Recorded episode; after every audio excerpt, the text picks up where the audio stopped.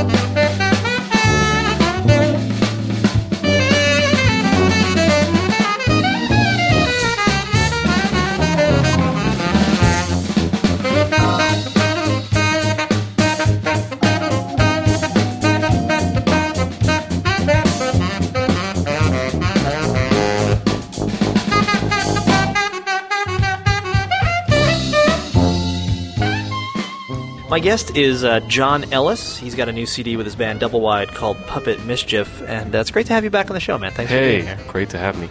Great So- to have Wait, wait, no. Yes. Let's start again. That's what I said. Wait a second. That's what happens when you've been on the road that long. Yeah. I've been doing all the driving. I'm a little bit delirious. Seriously? Wow. there, there's no there's no uh, wheel steering wheel sharing in the uh, Double Wide organization. I'm the only one that can be trusted to, to uh, crash the car. So far, so good. Very nice. Uh, well, first, before we uh, do the you know the meat of the interview, uh, let me just say that uh, last year when I was raising money for uh, fighting cancer, I asked everyone who'd ever been on the show to uh, donate stuff, and a small group of people did, and you were one of them. And I just wanted to, to thank you right here on the show for, for stepping up and helping out. That was My much pleasure. appreciated. Absolutely my Thanks pleasure. Yeah, I was happy to do it. So, um, the new record, Puppet Mischief, uh, is is fantastic, and once again points out to me just what an incredible ear for melody um, you have. I mean, I think reviewers instantly go toward kind of the grooves and the the rhythmic foundation of what's happening, but the album is so melodic. Can you talk a little bit about uh, kind of where melody falls in your your compositional scheme? Um, wow. I think melody is a hard one. I mean, I definitely grew up exposed to a lot of folk music, I guess, and you know, church music, and uh, melody is definitely. Um, I love things that are catchy. I love things that catch the attention. I love uh, songs that have a narrative quality. So, and I love drama, and I, I love uh, the relationship between emotion and and melody. So, I've been thinking a lot about that, sort of how to write things that are symbolic of moods, and um, I did a big collaborative piece last year with a playwright that got me thinking a lot about that because I had words, and I was trying to make make the words and the, the moods that um, were associated with the words have melodies that um, would be evocative of those same kind of, of moods. So I don't know. It's interesting. A melody is sort of uh, something that kind of comes. I think you know you try to get yourself into a place where the melodies can happen. You, uh, I definitely want to talk about the ice siren, which is the thing that you were just uh, mm. referring to, right? So mm. um, we can maybe do that a little bit later on. Um, well, one thing that this album uh, adds um, uh, from the last double wide record is uh, trombone and harmonica. We talked a little bit about that, the decision to bring those guys in, which was a great one as far as I can tell. Yeah, well, actually, that partially came from an outside push. Um, I had a, a gig in St. Bart's that I've been fortunate enough to do quite a few times. There's a festival down there in the in the winter, and uh, they wanted to. It was maybe the 25th anniversary of this thing, and they wanted to have double wide play, but they wanted to have double wide even bigger, which uh, initially I was like, why are you messing with my concept? You know, this is what do you mean bigger? The double wide is a thing. It's a it's a perfectly conceived sound. And then after a while, I was like, okay, well, if I was going to add instruments to this kind of wacky sounding thing, what, what instruments might give me some more colors to work with and might integrate into the spirit of it? And uh, came up with trombone and harmonica. Um, and then when we did the first, when I wrote a few things and we did the did the gig, it, it was immediately like, wow, this is amazing. I want to try to write a whole album's worth of stuff for this. So it just kind of came together. And that uh, tenor sax, trombone, and harmonica is the front line of war, right? I think that's of war. Uh, maybe that's the case. Yeah, I think those, that's their horn section. I it's think. also uh, from from Charlie Hunter's band that oh, I was in right. for a while. Yeah, it was yeah. a, a, which I wasn't that conscious of at the time, but I did, I guess, kind of steal his front line from the Right Now Move era. Yeah, so when you when you heard those elements integrated into the band, did you think of new things you could do with it that just hadn't hadn't been there before because of the the new voices added? Sure. I, uh, I'm very interested in orchestration. I'm very interested in color, colors of instruments, writing melodies, as we were talking about before, specifically for instruments with the color of those instruments in mind, and then with the overall narrative of the piece in mind. And so, yeah, that, I mean, harmonica and trombone are such such different colors, and um, occupy such a different space in the music, and uh, yeah, give me access to different nooks and crannies and places to turn uh, when writing and when orchestrating a song.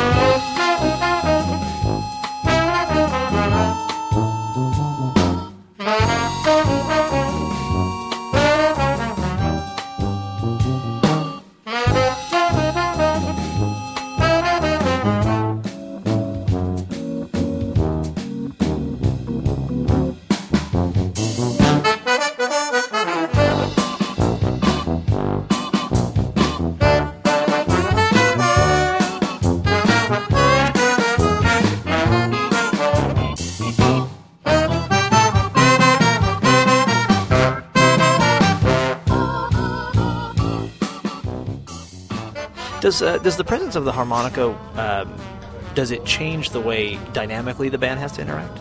Not really, actually. I mean, we are obviously very dependent on sound systems. Uh, he he needs the most help on stage. So if there's a situation where um, where we don't have help, then if, certainly it would. But You know, I don't know. Actually, Gregoire Maret too. He he's the guy on the record. He he had these harmonicas made that are just like the beefiest, fattest tenor saxophone kind of harmonicas you've ever heard in your life. So I don't know. It, it, it doesn't seem like we have to worry about it too much. You just you have to have a good sound system. You know. So, uh, besides being really fun to say and leading to a great album cover, does the name Puppet Mischief come from any place? Um, well, who doesn't like mischievous puppets? That's Yeah, what I like that. to say. I mean, I guess being really fun to say is is the is the crux of it. I, I mean, is the center of what it is. And I like to think of this band as being serious, but also incredibly fun. Uh, Mike Moreno is the is the person that I stole those words from. We were in Brazil together, and he we were just clowning, and he said the words "puppet mischief," and I just died laughing.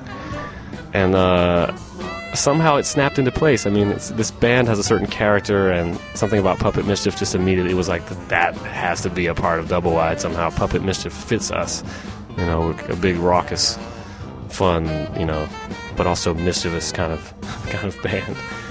Um, so I don't know. Every once in a while, that kind of thing happens. I, I try to be in tune with things like that that people say to me that, that resonate really strongly for some reason or another, and so that's kind of what happened. Mike said it, and I stole it, and now he's trying to get ten percent. This is not the most important question I'm going to ask, but where did the puppets actually come from for the cover of? Um, there's a woman named Gretchen who works for. Uh, this, she's at this puppet, I don't know, school puppet workshop called Drama of Works, and they're on Dean Street, and uh, I think they're called something like. Uh, she's gonna kill me. They're called like, you know, who's it's or what's it's, something like that, and that they do something at FAO Schwarz, I think, where people can custom make their own puppets, and I think Gretchen makes a lot of puppets for, and they're sold at, at FAO Schwarz custom. So anyone can get a puppet made in your likeness if you want. so th- these ones weren't made for us. They just were ones that uh, I went to the studio and uh, to her uh, studio, and they were there, and so they just seemed to fit what I was looking for. Nice. Uh, has you've referred several times now to kind of double wide having a, a character or an, or an identity. Mm. Um, it- that that seems like a pretty important thing, like a kind of a rare thing to be able to get a group of people together who then establish a collective identity. Hmm. Yeah, it's important for me to have something like that to think about and to write for, and uh, it's kind of therapeutic for me to play in this band. This band is is is funny. It's I mean I laugh when I play with this band, and I, there's not a whole lot of a lot of the jazz that I end up playing and, and love to play, by the way, is sort of overwrought and serious, you know. And and a lot of the jazz I've made in the past has, has also been like that. But um, there's something about just the, the playfulness and the, the having the sousaphone and just, just having these sort of, sort of raucous sounding instruments that um, allow another character to come forward and, and, and allow a lot of humor to come forward. And I think I think because at least f- for me, there's not a whole lot out there exactly like this. To, to my knowledge, there's not any band with exactly this instrumentation doing this. Um, so the instruments themselves are important, and then yeah, the, the sort of playfulness of the of the music, uh, I think, kind of stands out and ends up being kind of therapeutic, and, and hopefully will have some resonance for people as something different. Will you tell folks who's in the band? Sure, it's uh well Gregoire Maret, as we spoke about, is playing harmonica. Alan Ferber is playing trombone. Uh, Matt Perrine is the sousaphone player. Um, Jason Marsalis is playing drums. Brian Coogan is playing organ, and of course I'm playing saxophone and a little bit of bass clarinet. And um, I can't remember if we talked about this the first time you were on or not, but um, am I right in saying that it was playing with Matt initially that made you think, oh, I need a band kind of built around the sound of the sousaphone? Yeah, it, it, it was. Uh, it, it's sort of related to the puppet mischief idea. It's just uh, something about this one particular gig kind of just stuck with me. It just it just resonated with me is the best way I can say, and it had to do with uh, both the, how different it felt to have sousaphone playing in the bass function in the music, and then particularly Matt himself, who is a, you know, what can we say? He's a freak. That's a good word to describe him. Uh, he's just a very. I mean, he's an incredibly gifted and fast thinking musician who's very musical and happens to be happens to have an incredible grasp of the bass function in music, and then plays the sousaphone uh, in that context, but not only idiomatically in New Orleans oriented music, but can can really climb outside of that. Has a huge sense of humor. You know, he just sort of seems to be made to play that instrument in a way. He's also an excellent bass player. Um, so there's just sort of something about him that uh, I think is extremely special. There's, the sousaphone's an unusual instrument in the first place, unusual in jazz in this way, and then for someone to have these kinds of gifts, I think is quite unusual. So it, that was something I certainly filed away and felt like there would be an opportunity to do something interesting and unique with him because of the, the what he brings to the table.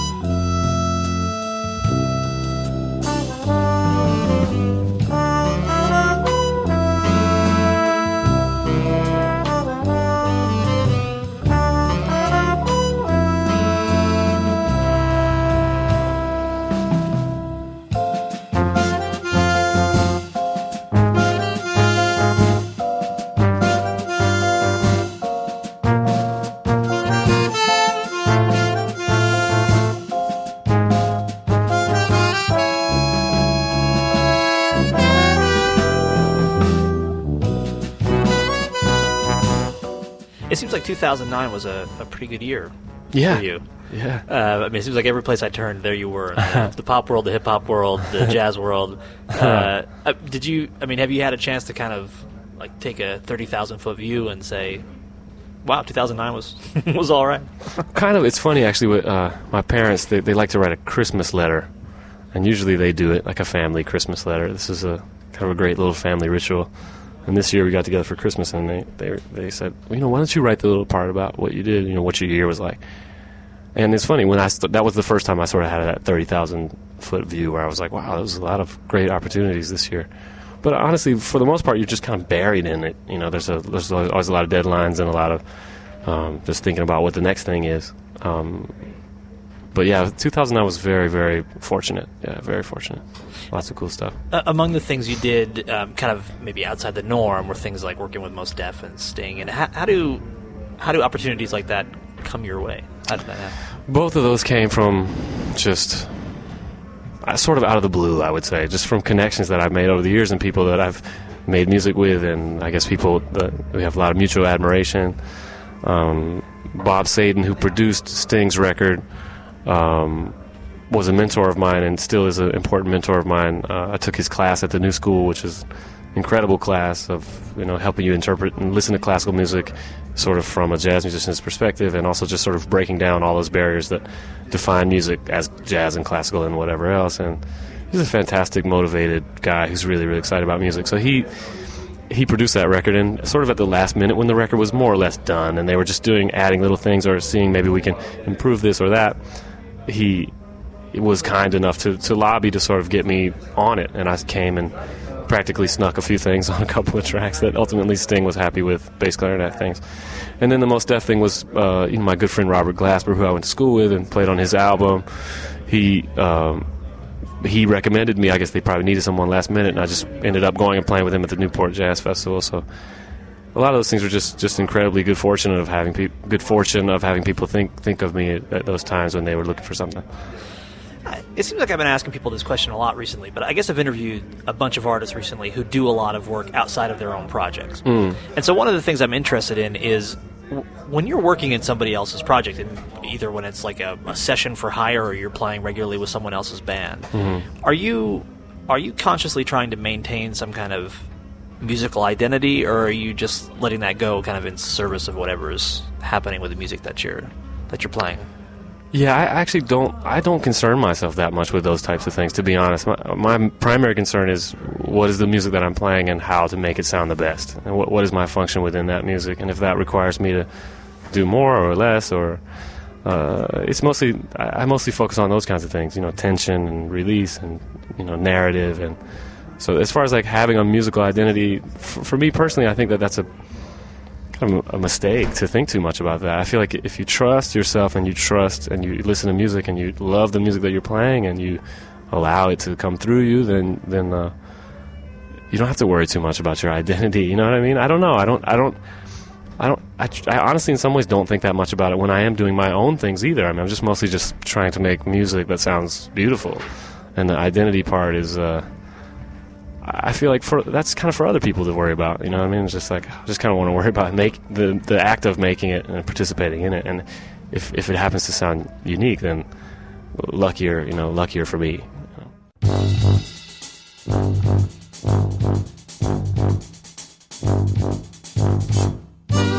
know?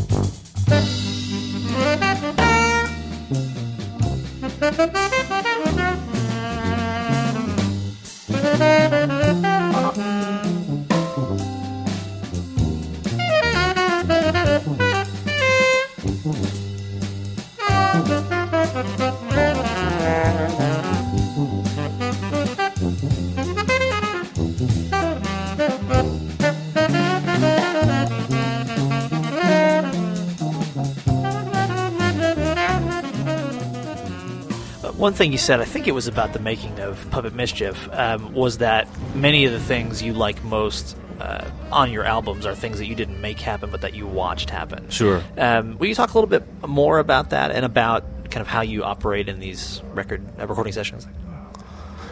Yeah, um, I think the best thing you can do if you're if you're able is to sort of facilitate some kind of um, spot where people can respond to the music that you've written, but still find a place to, to be themselves. And then and this also try not to control it so much, such that it, it, that the little magical, exciting, unpredictable things can still happen, and that you you can be in a space to to, to not miss them, you know, not lose them, because a lot of times that's where that's where kind of the best stuff happens. And you know, it's hard. I think with the more instruments involved, the harder that becomes because it, it uh, to have a to have a concept that's focused when you have a lot of instruments and that that is writing based at least that's really where the music is actually quite composed I think it becomes sometimes more difficult to have a, a openness to it. But uh, you know in, in, putting together Puppet Mischief for example a lot of that is I have these songs and I don't really know exactly how we're going to improvise on them really. It's just like I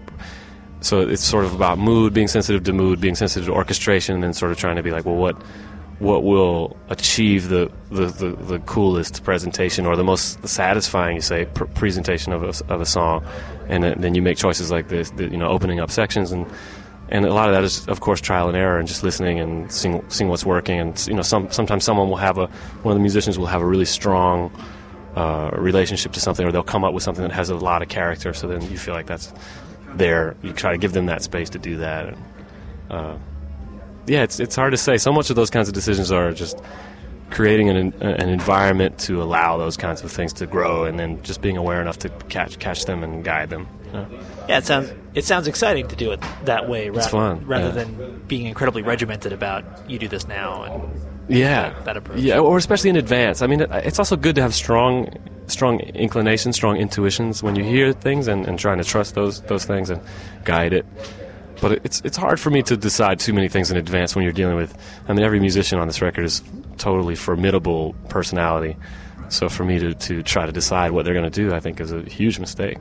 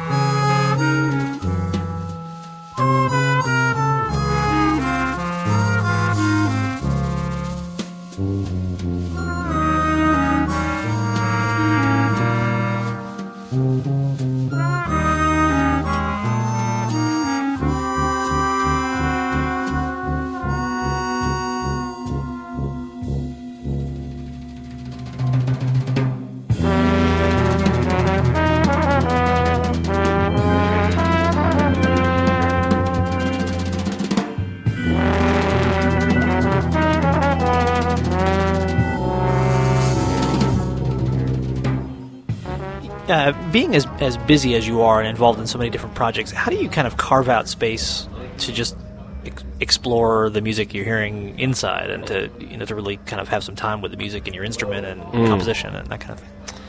You know, my great goal is to do that more methodically. I find that deadlines are crucial for me, absolutely crucial. So, um, just deciding something as simple as it's time to make another record, I want to make another double wide record, and what will the record be, and booking the time and starting to work on it. It's a it's it's impossible for me to focus myself on writing as much as I would like to without having kind of a clear deadline in mind. So uh, that makes all the difference. So, uh, but it, to, to, the extent that I'm able to sort of have that regular writing part of my life, I always feel happier. So I, I hope to continue to do it more. Do you listen to a lot of music? I, I think I'm very strange in that I don't, and, and I sometimes I honestly feel really anxious about that because uh, I think it's unusual. I find that it's unusual, and it's not. I'm not. I don't have any agenda about that at all. It's just something like. Uh, when I listen to music, I really love it. I really respond to it emotionally, and I often like to give myself the space uh, away from that because uh, I'm active in making music so much, and there's something about silence that's really helpful for me. I, I think. I mean, this is all ref- on reflecting on why it is. I didn't decide not to listen to music. Actually, I just, and it certainly isn't because I don't love it. It's sort of like the opposite of that. It's like it, it sort of consumes me, and I, I think when I also in the modern era, there's so so much. There's such a sense that you have to know so much, and you have to listen to so much, and, and I think it's easy for that to be to be all you do and to be consumed with that, such that uh, you, you, get cloudy. It gets harder to sit at the piano or, or how, however your writing process works and, just hear something. Honestly, you know, everything will end up having a reference point. That this is this kind of thing. This is from that, or this is my version of this meeting that, or I think uh, information age has its own set of problems uh, that has to do with maybe too too much, too much exposure to too much stuff. And something intuitive inside me sort of has pushed pushed back against that. I'm not sure why exactly, but it, it, does kind of make me feel weird sometimes. Everyone's heard everything, and I sort of feel like I'm on a weird island, cave dweller or something. but uh, but I love it. I love to be turned on to music. Re- i get really excited by other people's excitement. You know, when other people are really excited about music, I, I, like to be around that and, and listen to the music through their through their ears. I find that to be really great. I think this is a great time for music. I think there's tons of awesome music around. I really do. Um, can you talk about the Ice Siren? Sure. Uh, the Ice Siren was uh, the most ambitious writing project I've ever done. It was a collaboration with uh, my good friend playwright Andy Bragen, and it was presented at the at the Jazz Gallery as a part of their large ensemble composer series. And so, uh, the the criteria for this composer series was at least eleven musicians in the band and at least an hour's worth of music. So that hour could have been broken up however you wanted to. It could have been, you know, 10 six minute pieces if you like. I thought it might be a great opportunity to try to write something that was that was one piece, one continuous 60 minute piece. Because it's, you know, in jazz, essentially the jazz composing problem has to do with creating very small and, and inspiring vehicles for improvisation. You know, so things that are that, are, that when you play that makes you want to improvise. And the, most of the music is made through the act of improvisation, and the songs are suggestions in a way.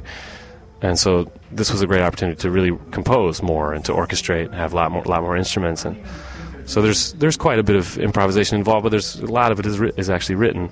And there was a narrative, there was a story that was had a beginning and an end. And it was sort of a bizarre, um, really bizarre love story. Um, which was spoken by someone during the performance? It was sung. Yeah, there was two singers, uh, Miles Griffith and Gretchen Parlato. Oh, great! And we struggled some with was there a was there a narrative component that was independent of the singing itself, and after a while decided that w- it would be best for us to try to figure out how to tell the entire story just through the songs. Um, and so yeah, it's just it's hopefully you you can watch it and, and understand what's happening, but uh, it's in, I guess we sort of divided it up into seven pieces, seven movements, but they're all continuous and they're segues from one thing to the next, and it tells a complete story. And uh, it was so tremendously satisfying to, to do it. it, it and uh, it was also I discovered some things about how to effectively write for that, uh, for something like that, which is uh, has a whole different set of requirements.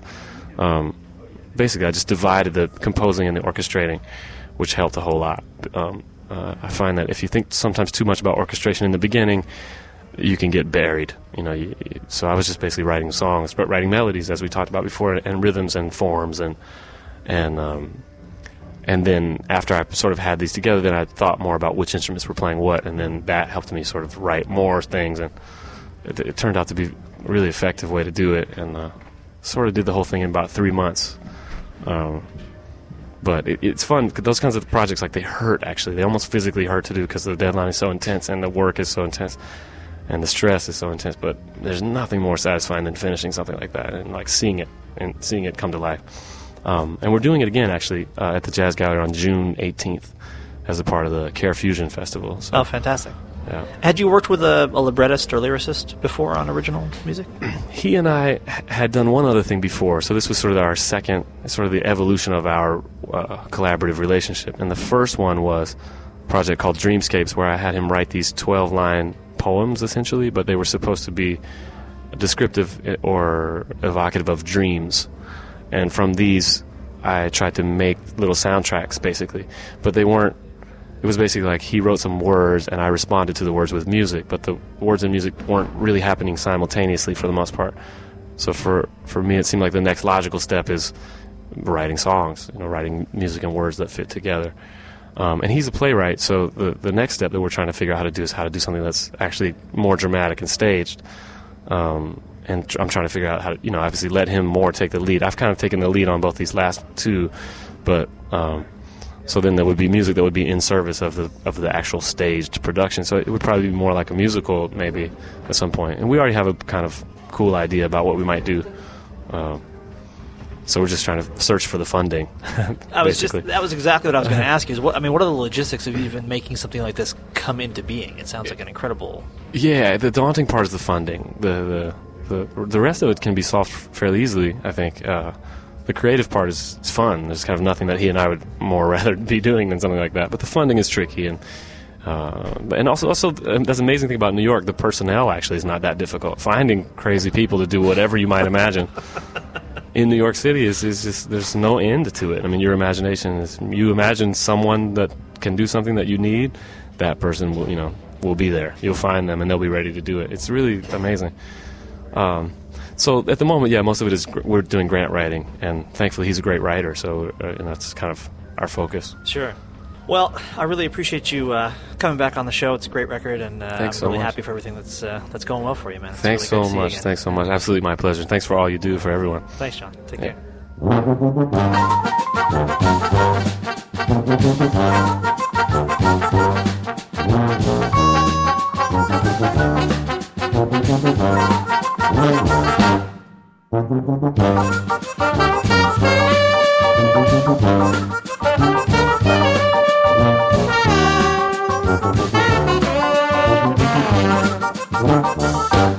Wow.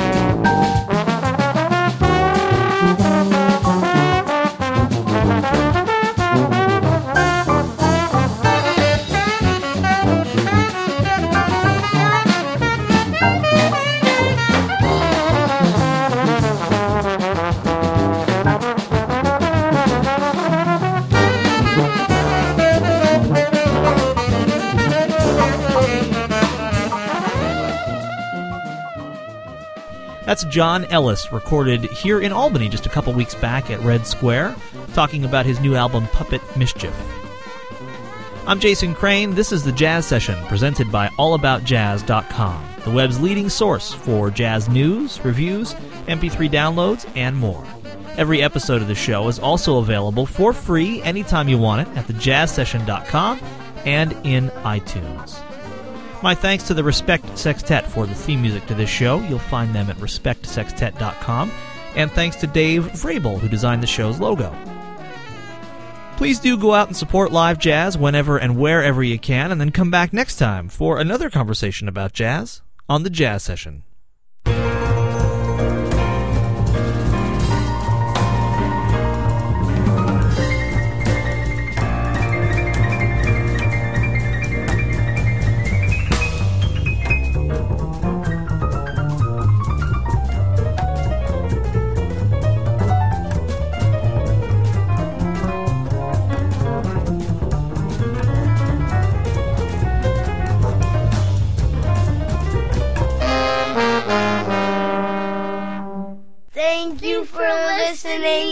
everybody. Bye. Bye. Bye.